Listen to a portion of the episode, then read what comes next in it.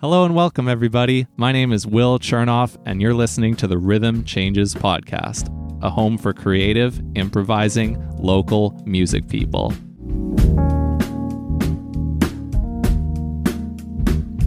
This show is an ongoing, open-ended series of conversations with musicians and all sorts of people who make this community fun and prosperous.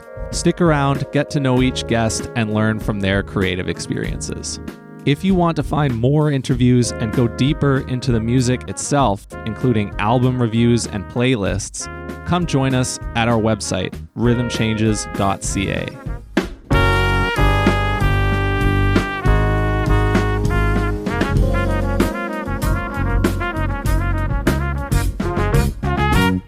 Our guest today is a singer-songwriter whose catalog has surpassed 15,000 streams on Spotify alone so far and includes 15 singles. She exemplifies something important about today's music industry because she has learned, skill by skill, how to record songs by herself from start to finish. She's a graduate of McGill University in Montreal, having studied music there, but she grew up here in BC. Her next collection of music is still in the works. But if her cover song repertoire is any indication, it'll have classic reference points like Fleetwood Mac, Bruce Springsteen, and Joni Mitchell.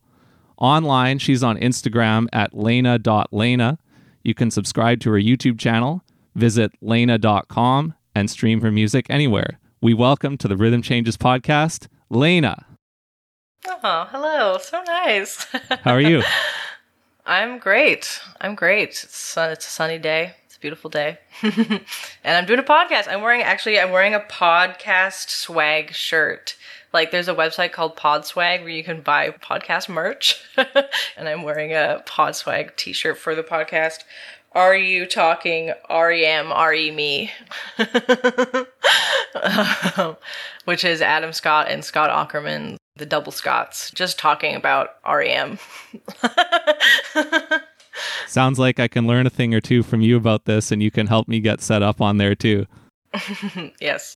What have you learned about making all these singles from the first one you did a year or two ago till now? Well, definitely like recording. Like, it's really good to have a system for recording. Much like photography is like this too with editing. Like, you need to like kind of have a process. Otherwise, you're going to spend hours and hours and hours. Really important to learn your songs before you're in the box.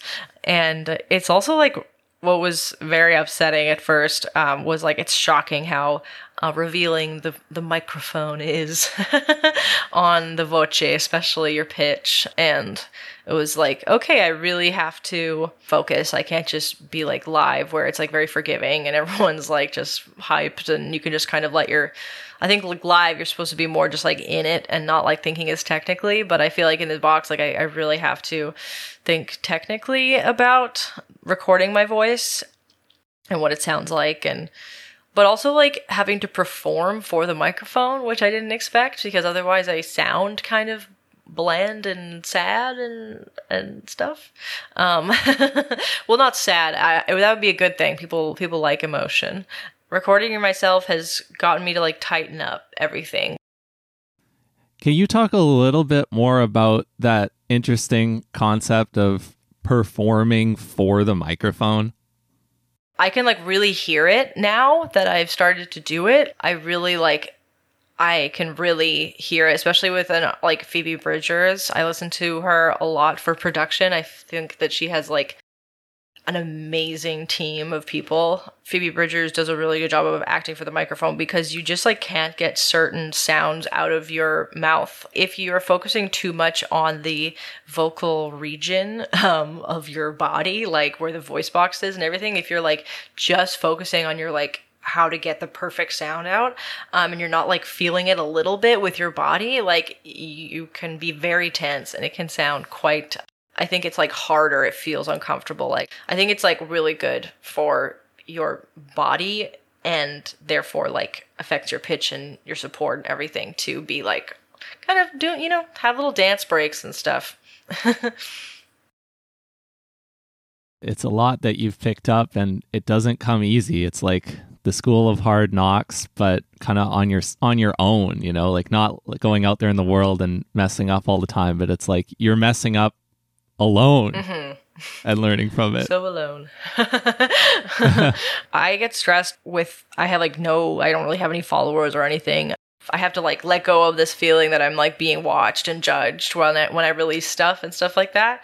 And some people are like, I'm paying a marketing team and a whole swath of people to be involved in this project that I have never done like a dry run on before. I've never just like made something on my own and see how it goes. And I find often people are putting a lot of money into something that isn't as good as what they could have done if they had been learning and working on their own for a little while.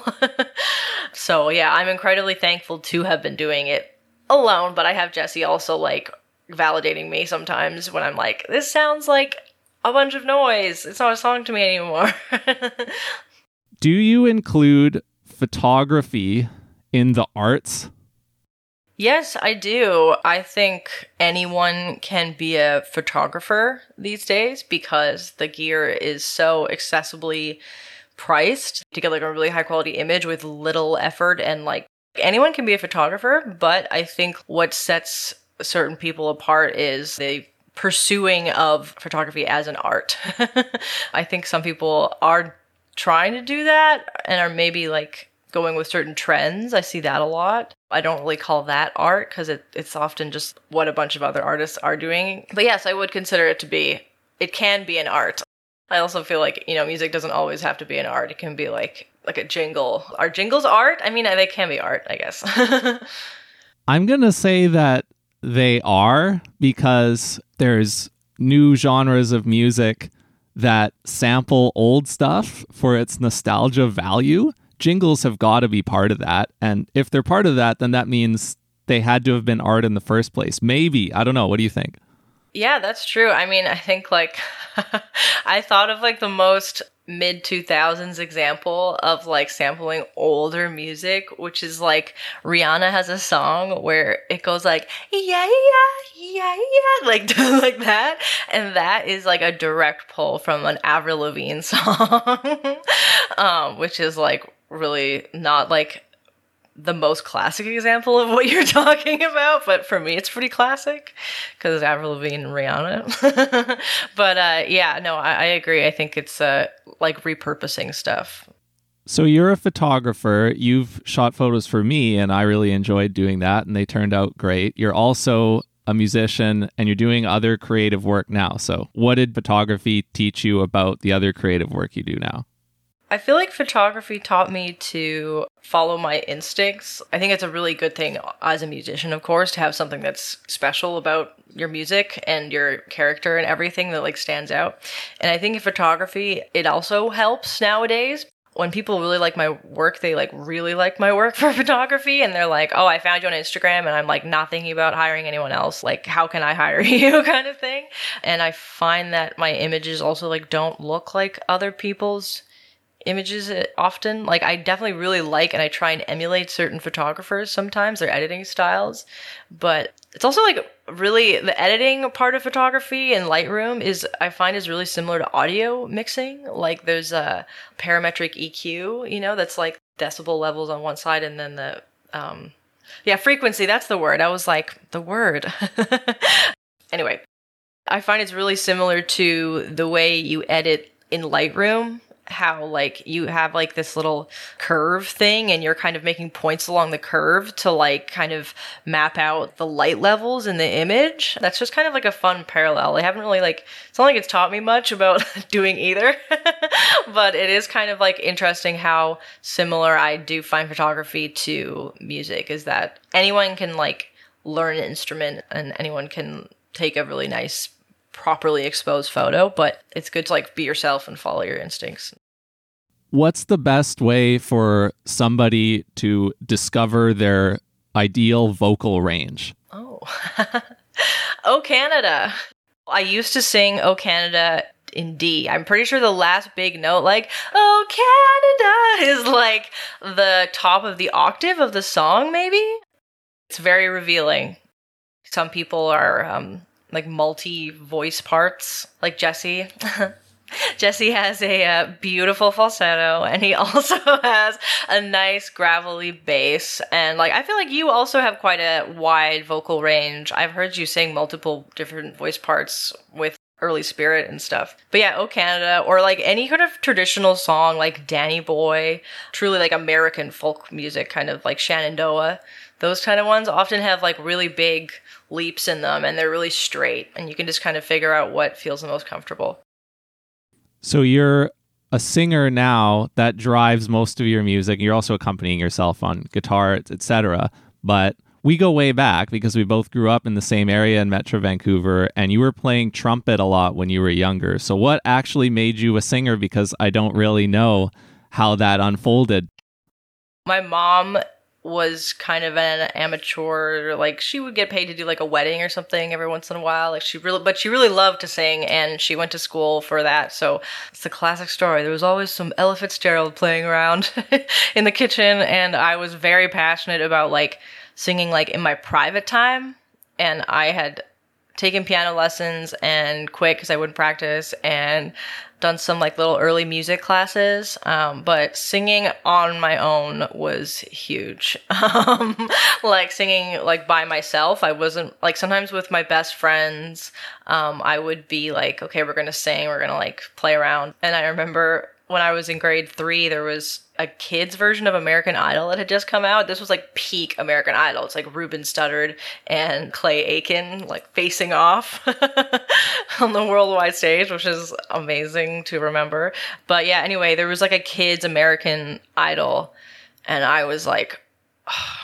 If like I just couldn't, there was no auditions nearby. Like I knew my parents probably would have been like, okay, but like we'll bring you to the audition or whatever. But like it was also like insane. It was such a weird thing to watch, like thinking back about how fake it all was and stuff. But anyway, so how I actually really started getting into singing was Miss Prosnick. She was like running the musical Bye Bye Birdie, and I auditioned. I sang Somewhere Over the Rainbow, and it was like probably really flat, but like I had nice tone, which was how I used to really be when I was a teen. So there's a video of me doing Sir Duke with Simon that I've watched. It's on Facebook still, probably somewhere, and I am literally so incredibly flat. It's like, did it take me all over? It's like the worst. And like Simon is all like breathy and weird and like teen, and it's such a silly, oh, it's beautiful. But anyway, so Miss Prosnick saw my audition, and it happened to be for Bye Bye Birdie that Mr. Clements recruited me into the Pip Band, which was actually like a huge blast. It was a really fun band, and I was really happy to be in the band. But Miss Prosnick had just seen my audition, and she was starting a chamber choir. So she was like, I need altos and people that can like do harmonies, and I know that you're good. So me and she recruited a couple of my friends as well. She recruited us in the hallway, cornered us, and was like, join choir. It was really cute. And then I just fell in love in choir. I really got into choir. I was like a choral music nerd as well. I was one of those kids that was requesting to do Butterfly by Raiton. Then I got a little solo or two, and I was like, ooh, this is even better. I got my first solo in grade 12, and I was so excited. With like someone to watch over me, I was just like, it's finally happening. And then I got the vocal jazz solo as well, the like Ella Fitzgerald kind of lift thing that we did, and it was incredibly fun, and I was just like in my element. It was like the highlight. Like if I hadn't had band and stuff, I was like a pretty unhappy teen. I was obsessed with band, and I would practice singing like fairly frequently, but trumpet, I don't think I practiced past grade 10 outside of class. But yeah, and then at McGill, I kind of fell out of the jazz world, even though I was in the jazz program, because I just didn't want to scat.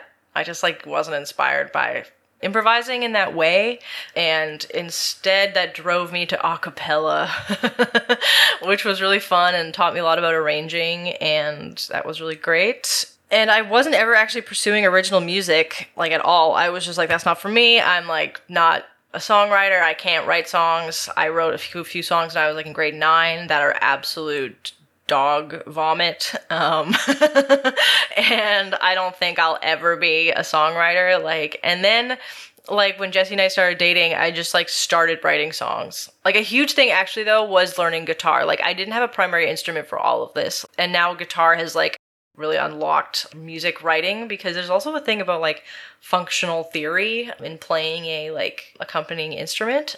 If you're just singing, like I think this is why singers often have a lot of trouble with theory. Like I knew like other singers that also were struggling with theory, is because you never really have to apply it if you have a really good ear. I'm just gonna be blunt, but if you can scrape by, you're like I knew some people that whose theory was way worse than mine, but they had just beautiful voices and were scraping by with like the skin of their teeth and just so stressed out all the time because they're like failing theory but have a beautiful voice. It's just like this tragic story. And I was like kind of one of those people, like I was like scraping by in theory and stuff. But now that I'm like playing it on guitar, I'm like, oh, I've just been able to memorize like a full jazz standard, like Someday My Prince Will Come, for example, which before I could not dream of. I would be like in a test writing down like, I think it was like Green Dolphin Street we were supposed to like memorize and be able to like reproduce and make like this little song map. Oh, and I was like having a panic attack. I was like, this is loose. I know there's 2 5s. But yeah, and then ever since Jesse got me to squeeze out a song, I've been doing, that sounds so gross, squeeze out a song. I've been very, very much in love with expressing myself in that way, and very inspired to keep doing it. So your partner, Jesse Daniel Smith, I enjoy his music absolutely in addition to yours. And you've talked a little bit about how he inspired what you were doing. But I'm curious, now that you've been collaborating directly on each other's music more, what are some of the things you've learned from him and what might he have learned from you?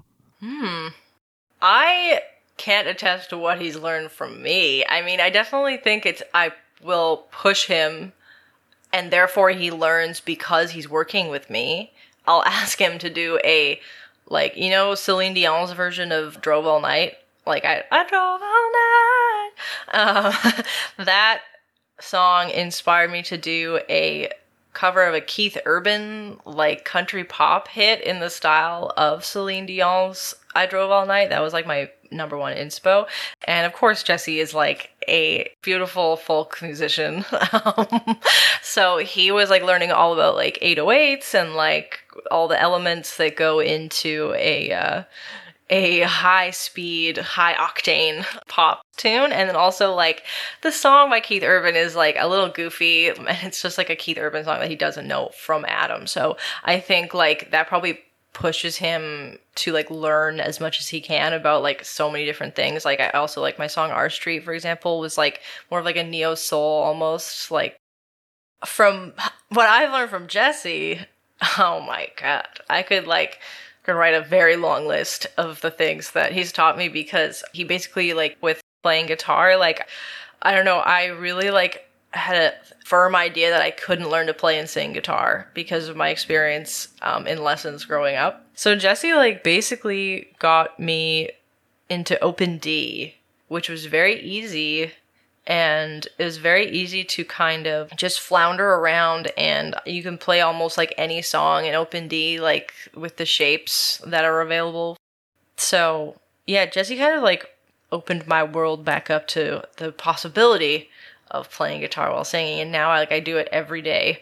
Jesse really got me to like just like be more confident in my music ability, and that led me to get back on the guitar, and which has completely like changed my world. And like that is literally 10% of what Jesse has taught me, because he also taught me caged within guitar, which is the absolute best, because I can finally like play jazz chords, which is like so fun. Before I just could not get the jazz songs to sound right. Like you can't just fake it with some of the jazz songs that I want to play. It just doesn't happen. And then all this stuff about audio, like I almost understand compression because of Jesse. I'm almost there. So, and I'm sure he'll continue to, even though sometimes I'm a bad student, I'm like really like not able to focus on what he's saying with audio. He's a really great teacher. So let's step out of the studio and out into the city now. You did this timeline, which I'm pretty sure is all correct because I've seen it along the way. You grew up here where I'm living right now in the Vancouver area. Then for university, you went to McGill, so you went to Montreal. You were living there for several years. Then recently, you came back to BC with Jesse for 2 years, but now you're back in Montreal. What's different about how you will approach Montreal now that you're back? Now that we're back in Montreal, it's really nice, to be honest, like just to have our own space. Like we were living at my parents' because they were graciously allowing us to use one of their old rooms in the basement as a studio. So like that was really cool to just like have a room dedicated to music for the first time ever. But it also was really tough with 4 adults to like navigate the kitchen that we were all sharing and the laundry that I was like solely responsible for. So like we have like this tiny little apartment in Montreal. It is literally so small. Like, and also we have a lot of street noise here, which I didn't expect. So that's kind of adding like a new vibe to our music. You know, nothing is free. We have all this like independent space, but we're also like on like one of the busiest streets of Montreal. We're like right on Park Avenue. We're like super thankful to have our own space, and we're just learning more and more. Every time we get a new challenge for audio, we're like, you know, we just learn more with it. What's your living radius like out there in Montreal? Like, what are some of the places you go to hang out at and do out in the city around where you live right now? Oh boy. Well, we are so blessed with our neighborhood. Like, I am going to say hands down, the Mile End has been the nicest living experience I've like ever had. It is so... We have everything so close to us. We have PA Grocery Store, just to name drop. Shout out to PA. And we have 2 different coffee shops within exactly 350 meters of us, which are the same like branch. There's like 3 locations and 2 of them are within 350 meters of us. So like the whole time we were in BC, we're complaining so hard about like walking 40 minutes to Old Crow, being like, oh, in Montreal, it's going to be so nice. We're going to have cafes. And it's truly like, it has more than delivered. It's like there is literally like, and there's not even like, if we really needed to, there's a coffee shop like up the street that looks really nice that has like proper lattes and everything.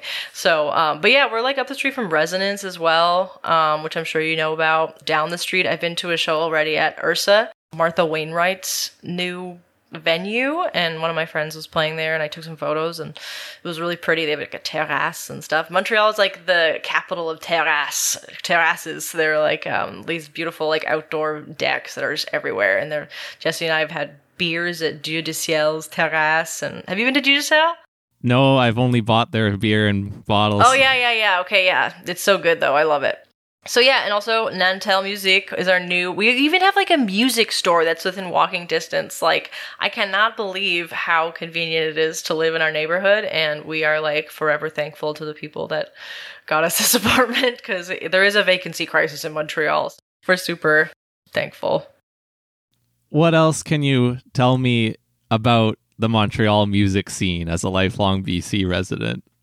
There's a lot going on. There's like people of all different genres, and there's people of all different like levels. There's a really strong like open mic community here. There's people that very clearly just doing it for fun. Somebody will go up and like do like a Disney cover or something like that. And like it won't be the best, but everyone's like super supportive and like, woo, we're here to do open mic. And then there's of course the most intricate composer community. McGill has like an electroacoustic composition program and stuff. So there's literally like anything you can possibly think of. It's such a melting pot of cultures, you know. We have everything, so many different types of people here too. There was at Ursa, there was Indian traditional music last week, you know, just there's a lot of festivals as well. There's right now there's Mural. I guess it's the mural festival, but there's a lot of performances and just fun music things and DJs and that kind of stuff. And there's Pop Montreal that's going on, which is a really big festival that I guess it's pop, but there's a decent amount of folk and other genres that are mixed in there. There's so many musicians in Montreal. Yeah, I don't know if that's sometimes a bad thing for the community or a good thing. I guess it's a good thing because there is always stuff going on, but also sometimes it feels like everywhere is full. Honestly, why I'm back on Instagram is just to like keep up to date with the scene and everything. Like so much of the communication seems to go through Instagram. And I kind of just want to like be part of the community, know what's going on. I want to start doing YouTube, and you've done a bit of YouTube. So what have you learned about using that platform? YouTube is sacred, and we should try and protect YouTube at all costs, because to me it is one of the least affected by time, like social media platforms. It's still got like creators that are really making like unfiltered content, like creative works and stuff like that. Things are actually organically discovered. Like I had a version of, and like it's not that many plays, but for me, because I hadn't had any really, it is kind of I'm like, oh, that's really interesting to note that my cover of Forever by Pete Drake, the vocoder guy, that one just all of a sudden has like 1,000 plays, and it has a bunch of like random people coming in and commenting, and it started like a couple months ago, and I put that song out last winter. And from what I've learned from Jesse, who was basically like a 2010s like YouTube star, he also has said that like random videos will just like suddenly go up in views. So I think that probably comes from, somebody finds it and likes it so much that they share it. And YouTube is such a shareable format for music content in particular. The platform itself doesn't restrict your content as much as other platforms like Instagram or TikTok. You can put up an hour-long concert, and you can also have all these fun little customized things. You can watch it double time if you're listening to like an audiobook or something like that on YouTube, which you can do now. You can like rent stuff. I'm like, I love YouTube. And I think it's like really great for musicians. And I have been like, moving has been very, very time consuming. So I haven't, and also we haven't really had like a proper space set up, but like I need to do more YouTube videos, because it's the best way I find to like make content for yourself that like is both promotion, because you're putting it out there, but also you get to like work on stuff, and you get to record something that you can release, and you get to like make a song and arrange something, That's funny that you mentioned the Pete Drake video, because you've also had that April cover video. I thought you were going to mention that. So April was not fully organic. That's why. The guy that runs this cover series that April was made for is like adorable. He's like the most wholesome person. April was really interesting, actually. Like I was seeing this cover series that looked nicely produced, and I liked one of the covers that was on it, and I was like, hey, like, I was just like making YouTube videos at that point, so I was like, okay, can I apply for this? And he's like, well, we usually don't accept submissions, but we actually currently are looking for somebody from Canada, because they were trying to like pick somebody from like all sorts of countries and stuff. He was like, I like you and Jesse's work, and here's a list of songs, which was also super helpful. He was like, took the time.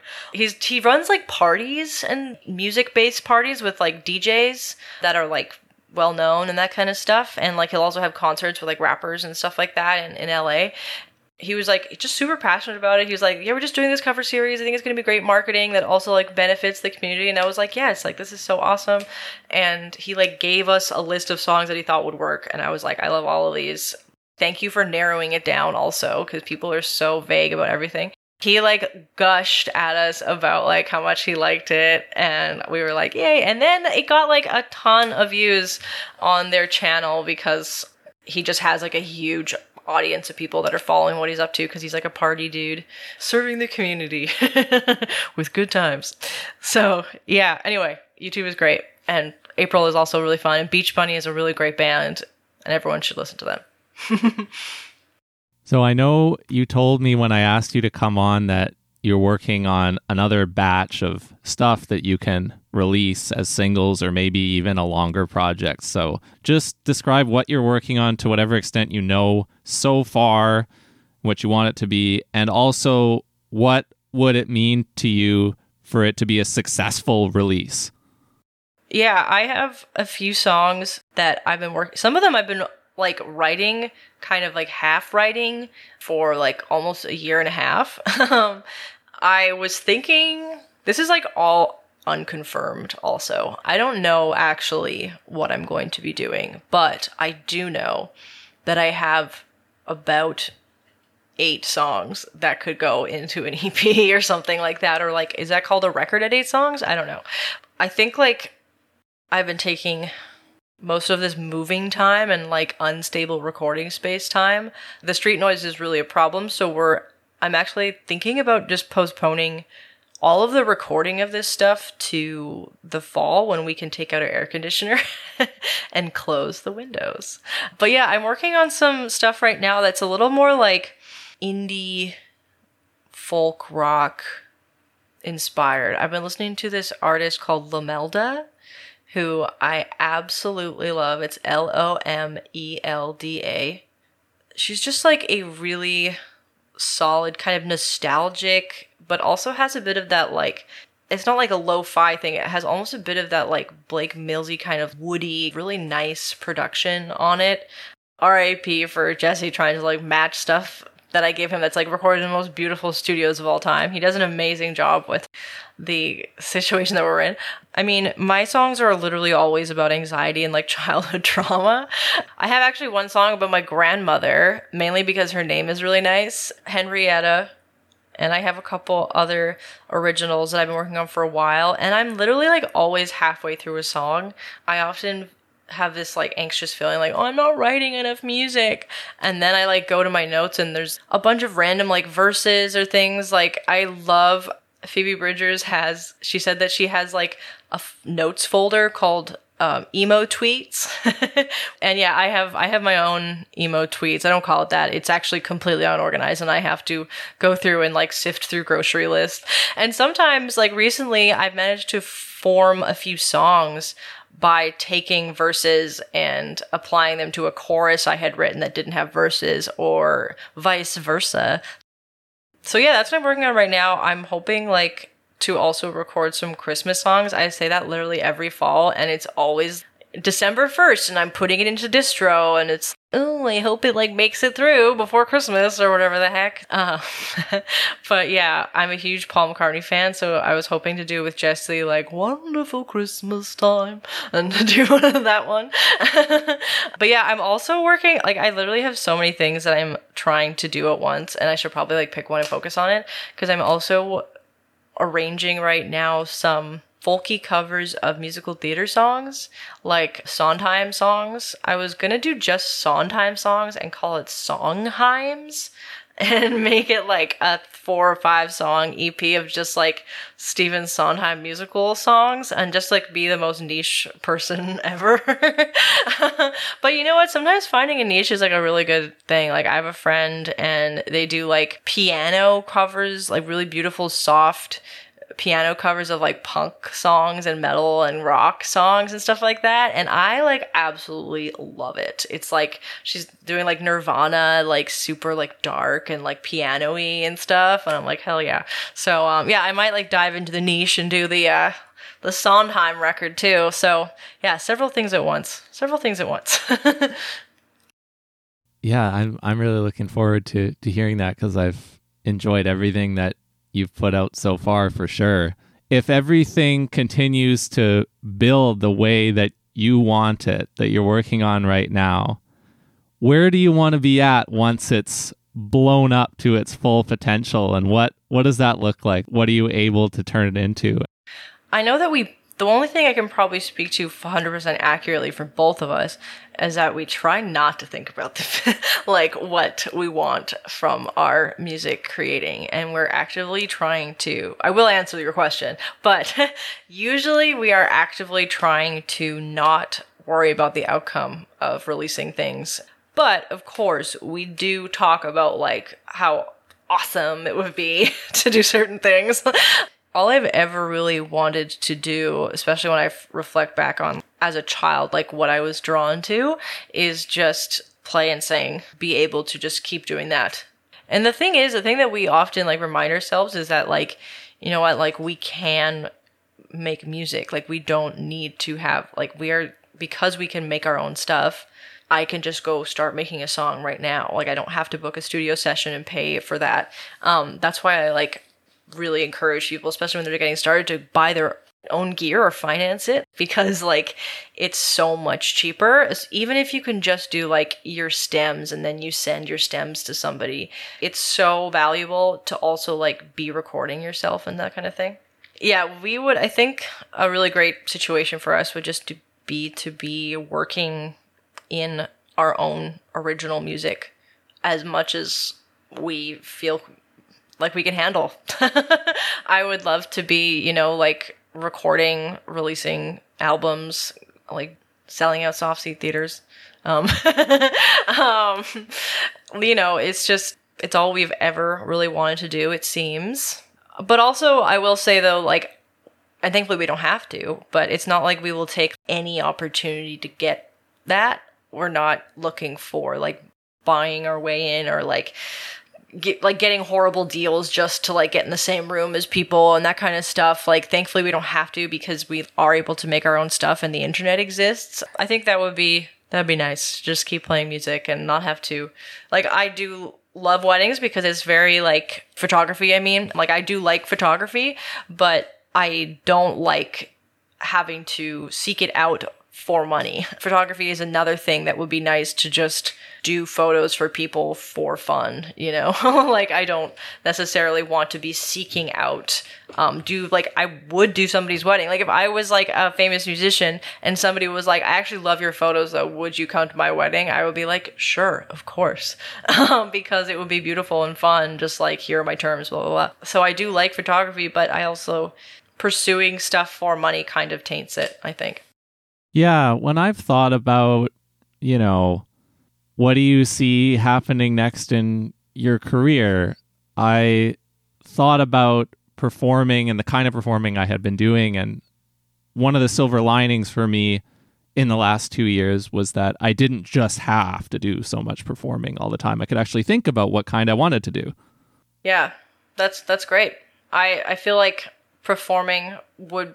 I like haven't done enough performing at all. I think like you were at the last performance that I did right before COVID, and that was like the worst performance experience I've ever had, but it was also like part of my dues. I was paying my dues. I was like so stressed at how bad that was. But it definitely was like, okay, you have to do a lot more open mics because you can't, your fingers can't just like freeze while you're playing. I picked like two, now like thinking back with like practice and playing guitar for so long, well not so long, but like playing guitar for longer now, I'm like, wow, you picked like not easy songs to play in front of everybody. Also, I picked like Sheryl Crow's I'm Strong Enough and Helplessly Hoping, all which have their own particular non-standard picking patterns.